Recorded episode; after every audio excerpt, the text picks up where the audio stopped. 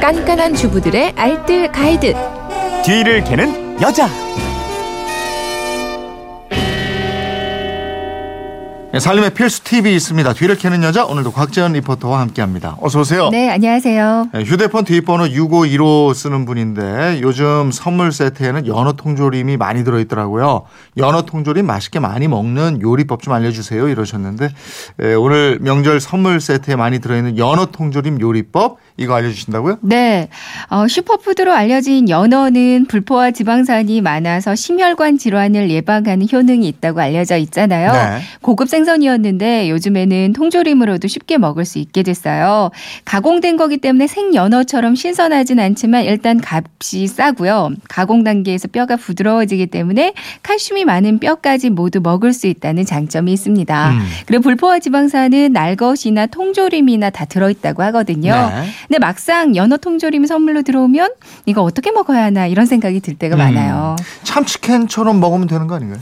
참치보다 조금 더 담백하고요. 살도 더 연하고 부드러운 것 같아서 네. 맛있더라고요. 이제 간단하고 스피드하게 연어 통조림으로 만들 수 있는 요리 첫 번째는 연어 볶음밥이에요. 네. 자투리 채소와 함께 볶아주시면 되는 건데요. 채소를 많이 넣으면 많이 넣을수록 맛있거든요. 음. 뭐 채소는 집에 있는 것들 아무거나 당근, 양파, 호박, 뭐 버섯도 좋고요. 그리고 여기에 하나 더 단무지를 다져서 조금 넣어주면 네. 맛이 있어요. 음. 이 단무지가 아삭아삭 시원하면서도 짭조름하게 간도 잘 맞춰주거든요. 네. 네. 음. 어, 연어 통조림은 그냥 통째로 다 넣어서 볶으면 좀 느끼할 수가 있습니다. 음. 기름기가 많거든요. 네. 그러니까 최대한 기름기는 쭉 빼주는 게 좋아요. 채반에 걸러서 숟가락을 꾹꾹 눌러서 기름을 최대한 빼주세요. 먼저 팬에다가 기름 조금 두르고요. 파를 먼저 볶습니다. 음. 이게 파기름을 내주는 과정이거든요. 다진 마늘도 한 스푼 넣어서 마늘 양까지 더해주시고요. 이제 잘게 다진 채소들 넣고 볶다가 찬밥 있으면 찬밥 넣고요.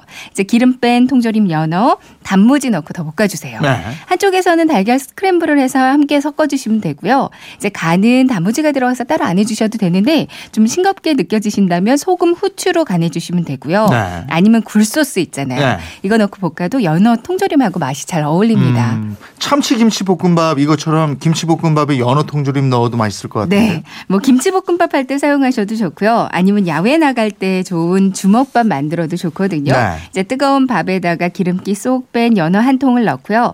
김자반 적당히 솔솔 뿌려주고 여기에 치즈 한 장을 넣고 비빈 다음에 이제 한 입에 쏙 넣을 만한 크기로 뭉치면 연어 주먹밥이 어. 완성이 되죠. 예. 또 다른 요리법은 뭐가 있어요? 저는 한 번은 김밥에 넣어서 먹어봤고요. 그리고 한 번은 쌈에다가 통조림 연어 넣고 쌈장 넣고 먹어봤거든요. 음. 담백하니 정말 맛있더라고요. 음.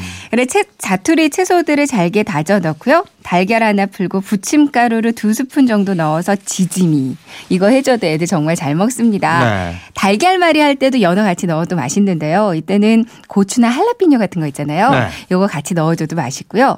아니면 연어 샌드위치도 좋고요. 음. 또 오븐 용기에 맨 밑에다가 감자를 깔고요. 네.